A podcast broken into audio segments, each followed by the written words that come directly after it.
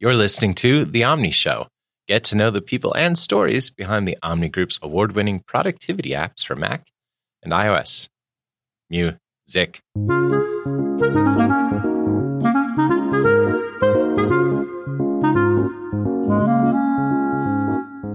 I'm your host, Brent Simmons. In the studio with me today is Jim Correia, OmniFocus developer. Say hello, Jim. Hello, Jim.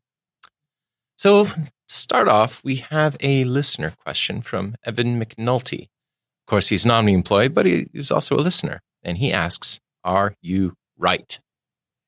Yeah, you say he's a listener, but I'm going to answer under protest. I'm going to say that I am right more often than I am wrong. Okay. How about we go with that? That sounds good. So the answer is bet on Jim. It'll work out slightly more often than not. All right. So you're you're a OmniFocus developer, and um, are the OmniFocus lead developer technically? Yeah, I'm technically the lead engineer for OmniFocus. Mhm. Okay. So what have you been working on this summer and fall since WWDC? So this summer and fall, the two major things I've been working on, it's all been stuff for iOS 13, but I've been working on dark mode for OmniFocus as well as multiple window support for OmniFocus. So uh, did you start with dark mode? That seems maybe the easier of the two. I don't know. Yeah, dark mode has been done in if you could see me, there were little air quotes around done um, for quite a long time. Dark mode was interesting because OmniFocus has had dark mode for many years now. I forget exactly how long. Um, so we did dark mode before the OS supported such a thing. And now that the OS supports it, it was actually nice to be able to go in and rip out a bunch of our custom code. So now we do it the OS way. We've tuned the colors so that we fit, fit in with the OS better Hmm. and give people a look that they've been asking for for quite a while. So the look actually matches like the OS preferred Yes. semantic colors. We're using all- are. the Apple semantic colors. So Mm-hmm. the background colors in OmniFocus will match that in Mail, for example. Okay. All right. So Apple's already gone ahead and designed all this in a sense, and we're just picking that up. That's cool. These days, what do you use? Uh, asset catalogs for colors, and there's like a whole infrastructure for this. yeah, right? there, there is. Um, since we did dark mode years ago, we had our own theme file format, which was essentially a property list with a bunch of metrics and colors in it. So one of the first things I did this summer was write a little bit of code which converted that all the colors in that property list into asset catalogs, Mhm. and then went through and deleted all the colors we didn't need anymore because we're using the Apple semantic colors. That's cool. So you got the chance to delete a bunch of stuff. Yeah, is always nice. there's a bunch of custom code that just no longer exists anymore. And while it was code that many people were proud of, I'm also happy to delete it. That's true. Well, that's you know the mark of a professional engineer is that that person will delete even their own code, even if it's good. You know, if it's time. So, how about the um, automatic switching? Was that any difficult there? Person changes their preference or has auto switching turned on or whatever. No, if you're building a brand new application and you have all stock UI elements, it's essentially free. If you have custom UI elements, you just have to make sure you go in and respond to the trait collection changes Okay. and make sure you update your colors. And even then, depending on how you've built your stuff, it's sort of rare that you actually have to do work. Mm. Um, most of it happens for free if you're using asset catalogs and the modern infrastructure. My personal iOS experience basically stops with iOS six, so I don't even know what trait collections are, other than generally. So, OmniFocus may be out by the time people are listening to this. I bet it is. It's at least in test flight, so you can see our new dark mode.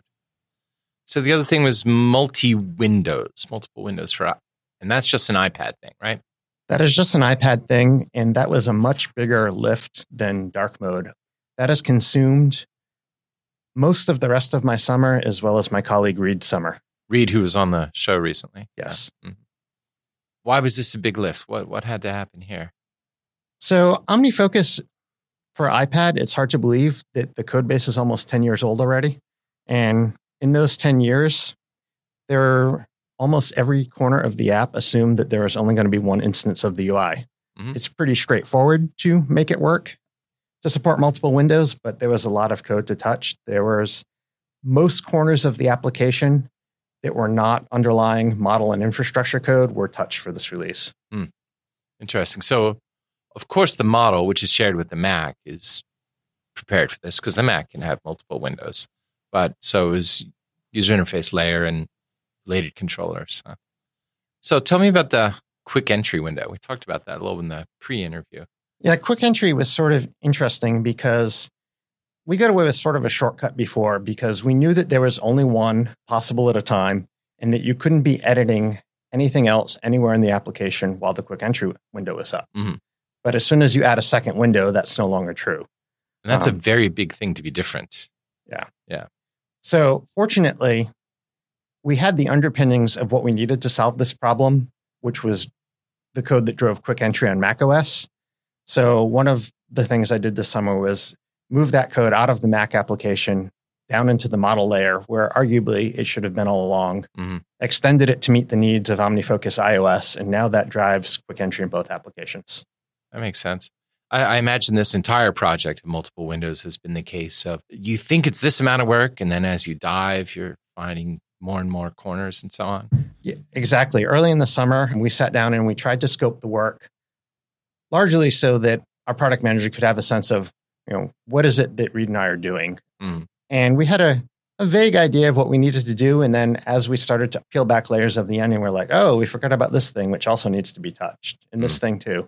And in fact, before I came up here today, I was fixing what I hope is the last one of those surprises. Getting close.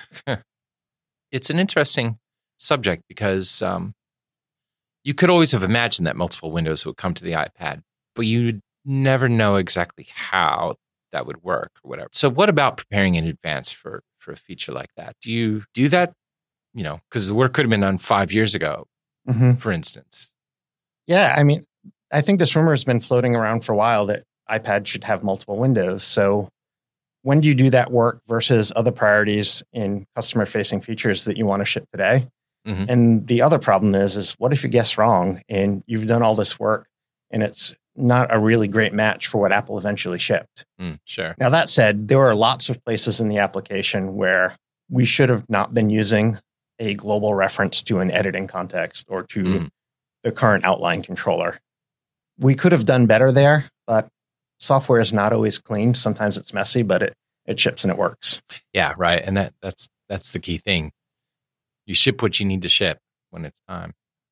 Yeah, and likewise, there I'm sure have been similar rumors on Macs for years about different things, and like you could have prepared for all of them and been wrong. Yeah, there was one or, in particular I remember, and this this is an old rumor that was pretty well known, so I don't feel bad about perpetuating it at this point because it, it's certainly dead. The rumor was we are going to have floating menus or tear off menus, and when I was working on BBEdit, this was I don't know a decade and a half ago the way BBEdit enabled and disabled menu items before the menu dropped down, it was not a good match for if menus would be floating invisible on the screen all the time. So I went through and I turned BBEdit's menu validation code inside out, and the result was much cleaner and nicer and was probably worth doing, but the floating menu feature never came. so I imagine, uh, speaking of cleaner and nicer, after all this work, OmniFocus is code is cleaner and nicer a bit too, as a result of adapting to multiple windows. It is. Um, we were pretty happy with the architecture that we came up for OmniFocus 3 for iOS, and this cleans it up a fair bit. It doesn't change it drastically, it just cleans up the loose edges where people were referring to a single instance of the UI, and now it's all parameterized. So mm. clearly, we can have three OmniFocus windows on your iPad if that's what you need. Sure. Oh, that's cool. Those big iPads, yeah, why not? Kind of nice to be able to see three different perspectives or mm-hmm. whatever. Yeah. I imagine there are just a number of bug fixes, iOS 13 compatibility issues. Yeah, there's always stuff in general. Bug fixes and performance tweaks that we're working on. Mm-hmm. Um, there's also another big feature we've been working on shortcuts and automation. Mm. So, Omni Automation for OmniFocus is still in beta, but what will ship with the iOS 13 release of OmniFocus is a bunch of shortcuts. So shortcuts have been beefed up in iOS 13, right? They have. If any of you remember Automator from old Mac OS, it's sort of its kindred spirit. Hmm. We have parameters now, right? And we didn't used to. We have parameters, and we have a, a nice shortcut that lets you do an advanced query of your tasks, and then you can process your tasks that way. I think it's going to be great for sharing tasks with your teammate, for generating a report, Mm, mhm. various things like that. Okay. Can you query on basically the same kind of things we can create perspectives out of, or what do those parameters look like? The rules are slightly different than the perspective rules. They're quite flexible. And I'm embarrassed to say I don't have all of them in my head because I have not been doing that work. My colleague Andrew's been doing the work. Andrew Burkholder, who uh, hopefully we can get him on the show and talk about shortcuts and automation one Yeah, of these days. yeah, we can we can see. We'll we'll drag him up here. He's on the third floor, listeners. We're recording on the fourth floor, so we'll go downstairs, throw him in the elevator, bring him up. so you've been here for about ten years. So have you been on OmniFocus the whole time? I have. I guess when I arrived, it was unclear exactly what I was going to work on. And I did a quick prototype, I think, for OmniOutliner for iPad. Hmm. And then we decided that I should work on OmniFocus. Okay. And that was just fine with me because I love OmniFocus. Yeah. How'd you come to Omni in the first place? You're from New England, so this is a bit of a hike. I am from New England. This story is sort of not terribly interesting. I had been at Bare Bones more than a decade and had essentially been working on the same problems for more than a decade and was ready to try something new and take up some new challenges. Mhm. Everything aligned so that it made sense for my family to pick up and move from New England out to Seattle. So we did. That's um that's not that interesting. No, I'm glad we got that out of the way. Wasn't a Craigslist that ad though? Half, no, it wasn't a Craigslist ad. I, I had known Tim ad. for years through WWDC and other conferences. Sure, yeah. Well, you and I have known each other at least online for I think dang nineties sometime, probably. I think I was an undergraduate when we knew each other. Yeah, okay. Shoo. And now I'm an old man. Yeah. Listeners, you'll have to watch. We'll post photos of Jim. You you'll be able to see that. Yeah, he's an old man. so as you say, before Omni, you were at Bare Bones. You worked on all the apps, BBEdit, Yeah, I Yojimbo, I worked on everything we shipped. Mailsmith too. BBEdit, Yojimbo, and Mailsmith Mhm. over time. I think over time, I probably did less work on Mailsmith than anything. That was always kind of Rich's baby in a way, it seems like. It was. And I was also um, the domain expert on several things in BBEdit. So it made sense for me to Mhm. work on BBEdit. Mhm. I did come over to the Mailsmith project for a while to work on the application framework. And a lot of those pieces ended up in the modern version of BBEdit that became the one that we shipped on Mac OS 10 eventually. Oh, okay. That was a Carbon app when it shipped on OS. 10. Yeah, it was a Carbon app on OS 10. Before that, it was an HI Toolbox app because Carbon didn't exist. Right, right. And Carbon really is HI Toolbox evolved. Yes. Right. I helped carbonize exactly one app in my life and immediately switched over to writing in Cocoa and was very happy. Now, did you start Yojimbo? It's got the name Jim in it. No, What's so the story it's, there? it's actually named after a Kurosawa film. Okay. Um, the product originated out of an idea that my colleague Steve had for years about an app he wanted to build. And he's a big fan of the film. Oh, okay. It was actually the second proposed name for the application. We had a great name. And Nova? no, see, as, as lawyers often are, they're not fun. Mm. And they said, no, you can't name it that. That's going to cause you all kinds of grief. So Yojimbo it was. Can you say what that name was, or are you still uh, lawyers going to come after you? I probably shouldn't say. Okay. after the show, I'm going to ask you again. I'll have to make sure that the tape is off. How'd you get into computer programming in the first place? Were you one of those kids who had an Apple II Plus at home, and and your parents are computer programmers, or No, not at all. I ended up with a TI 99 4A, and I forget how old I was. I was fairly young, and it arrived one Christmas by way of my grandmother. And I have no idea how this happened because she was not a computer person Hmm. at all. And in those days, when you got a computer and you turned it on, it didn't do anything. So you learned how to program it in BASIC. right? Yeah. And that's what I did. And it, when I had the computer, I didn't have a floppy disk drive, I didn't have a tape drive. So every time you turned it on, it was a clean slate and you wrote something new. Yeah. Uh, that's amazing. Oh Yeah. God. And if the electricity were to go out, like whatever, start over. Yeah. Yeah, I get really good at hunt and peck typing. And eventually in high school, I decided to take a typing class. And man, it was painful to unlearn those habits. Mm. Yeah, I never took a typing class. We had them when I was in school, of course. Um, and my typing style still derived from age 12 typing on an Apple II Plus. It is not correct. Mm-hmm. So in high school, were you, did they have computers? Were you part of that, the whole scene, the kids in the math lab? With the- yeah, I was, I was heavy into math and science. And we did have computer programming classes in high school and we had a computer team. And our school was actually pretty good and we'd go to the various competitions. What's interesting though is that at that time, so I guess I could date myself and say that I graduated in 91, I believe. Okay. So yeah, I'm so old I can't remember the year I graduated in. and my guidance counselors at the time gave me an interesting bit of advice. They're like, I know you're good at this and that you find it interesting, but it doesn't look like a place where there's going to be a lot of growth. So you might want to look into other fields to go to school for. No, no growth in computer science. Yeah. Well, or that there was going to be a glut of people. Oh, okay. Too many. Yeah. So I did what you do when your guidance counselor tells you not to go to school for computer science. Is I went and got a degree in physics. Mm, naturally. So where'd you go to? Where'd you go to school? I went to UMass, on one of the small campuses, the Dartmouth campus. What was interesting about being a physics student there was it was a really small department. My graduating class was three people. Wow. Jeez. But for a school that was largely undergraduate, the physics department was heavily research based. Hmm. Um, we had a professor doing solid state research, and we had two groups doing high energy physics at Brookhaven National Lab. Wow. I was lucky enough to, as an undergraduate, go with one of the groups to the lab and work with them for the summer mm-hmm. when they were running their high energy experiment looking for exotic mesons. That just sounds really, really cool. It does. I mean, yeah. exotic mesons makes it maybe sound more interesting than it was, but it was still a great experience. Still, I mean, yeah, know, science is dry in the way science is dry, and that's fine. But yeah, exotic mesons. The interesting bit about that summer was that it happened to be the summer that funding in this country was cut for the superconducting super collider. Ah, yeah. Not exactly a good time to be a physics student who maybe is deciding whether or not they're going to be interested in high energy physics. Sure.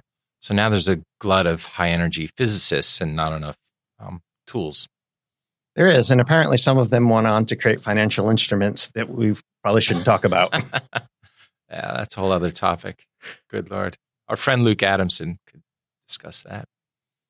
Yeah, so I get back to campus that fall and said, okay, well, clearly high energy physics is not a thing.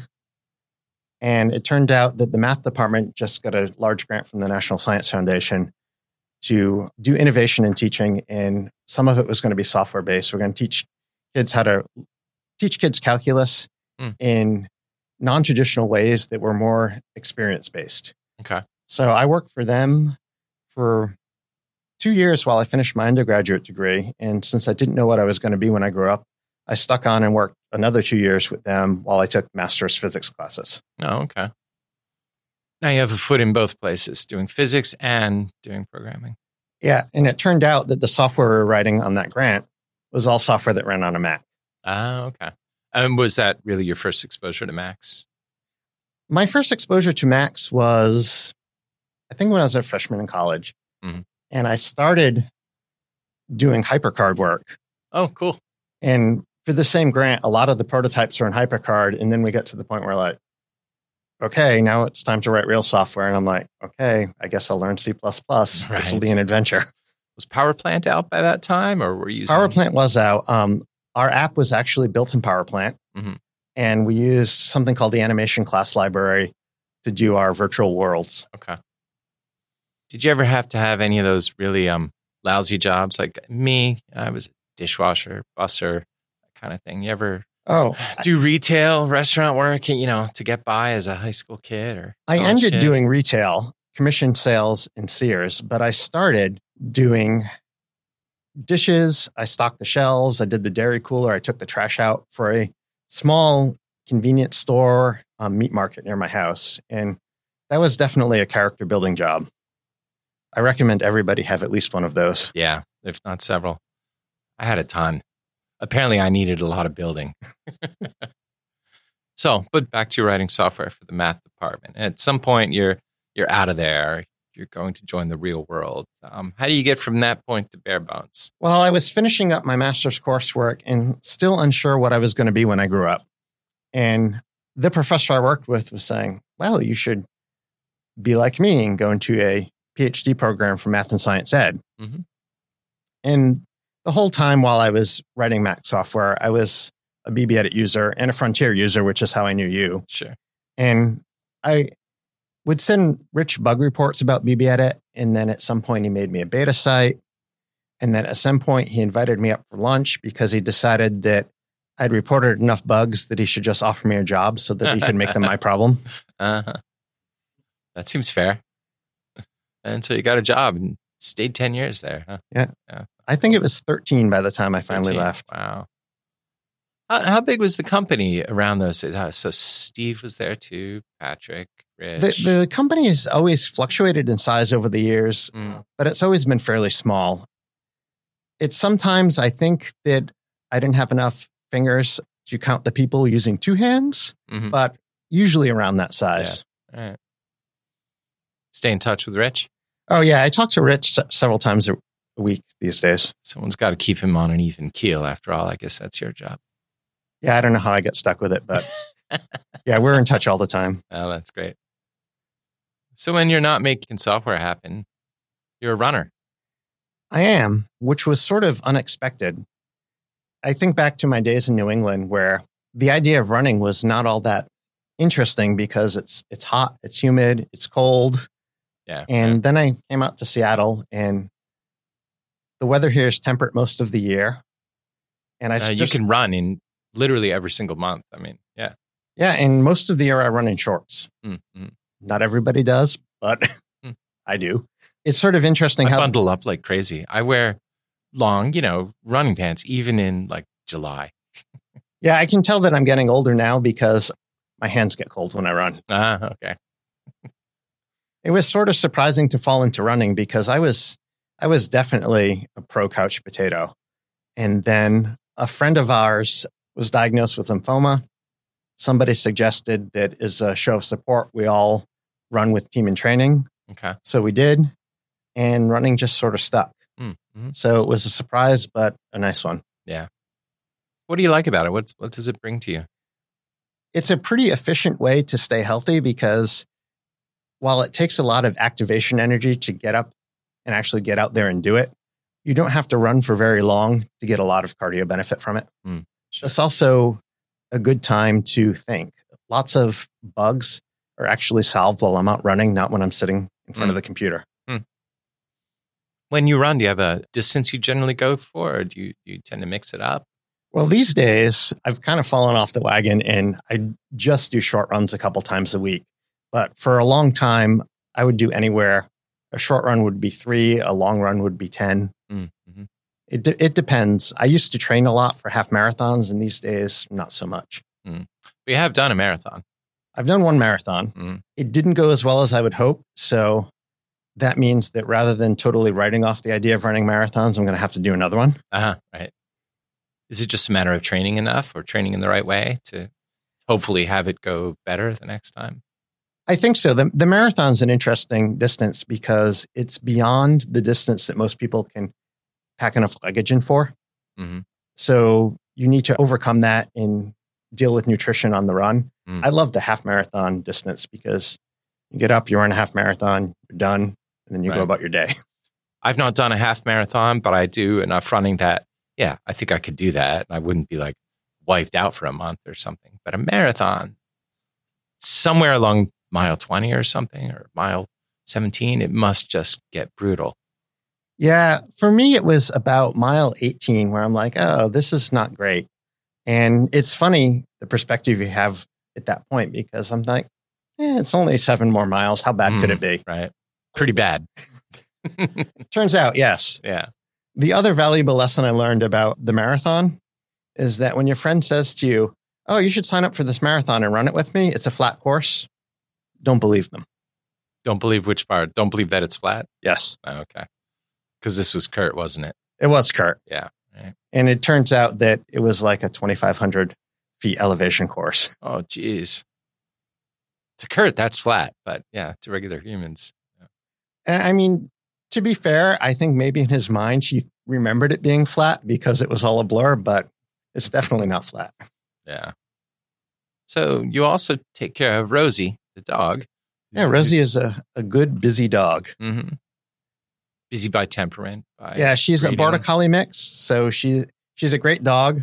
She loves to come to the office and just chill, but whenever she notices that I'm not busy, it's time to pay attention to the dog. Mm-hmm. Right. She kind of demands that a little bit, huh? Yeah, it's funny too that if somebody comes to my office to work on a problem and she notices that we're both idle, and my colleague Andrew thinks what she's actually picking up on is the fans running because Xcode is doing a big build. Uh-huh. She wanders over and says, You guys aren't busy. You should pat the dog. yeah, that, that's what big build time is for. Yeah. yeah, that's cute. So when you're at home, do you, do you have to walk her a bunch or does she just like to hang out or? a little bit of everything. Sometimes she'll um, put herself to bed early, which is always surprising. Hmm. She'll like look up at the stairs and look at me and look at the stairs, and I'm like, "You can go to bed. I'm not going to bed." Um, but often she'll get bored and she'll do what I call the Rosie dance, where she just crouches in front of you and she clearly wants to play tug or go for a walk, uh-huh, right. or she just wants me to move over to the couch so that she can jump up and sit with me. Well, that's nice. I, I picture the two of you, you know, watching television, you're petting the dog. Pretty good night. We're just going to stop there with the image of you petting your dog and watching TV on the couch. Thanks, Jim. How can people find you on the web? On the web, um, you can probably find me on Twitter. I don't post a ton these days, um, but I'm at Jim Correia on Twitter. Okay. That'll be in the show notes too, because listener, you probably can't spell Correia. Um, you can just Oh, they can probably link. spell it like five different ways. Yeah, that's true. That's true. I'd also like to thank our intrepid producer, Mark Bosco. Say hello, Mark. Hello, Mark. And especially, I want to thank you for listening. Thank you. Music.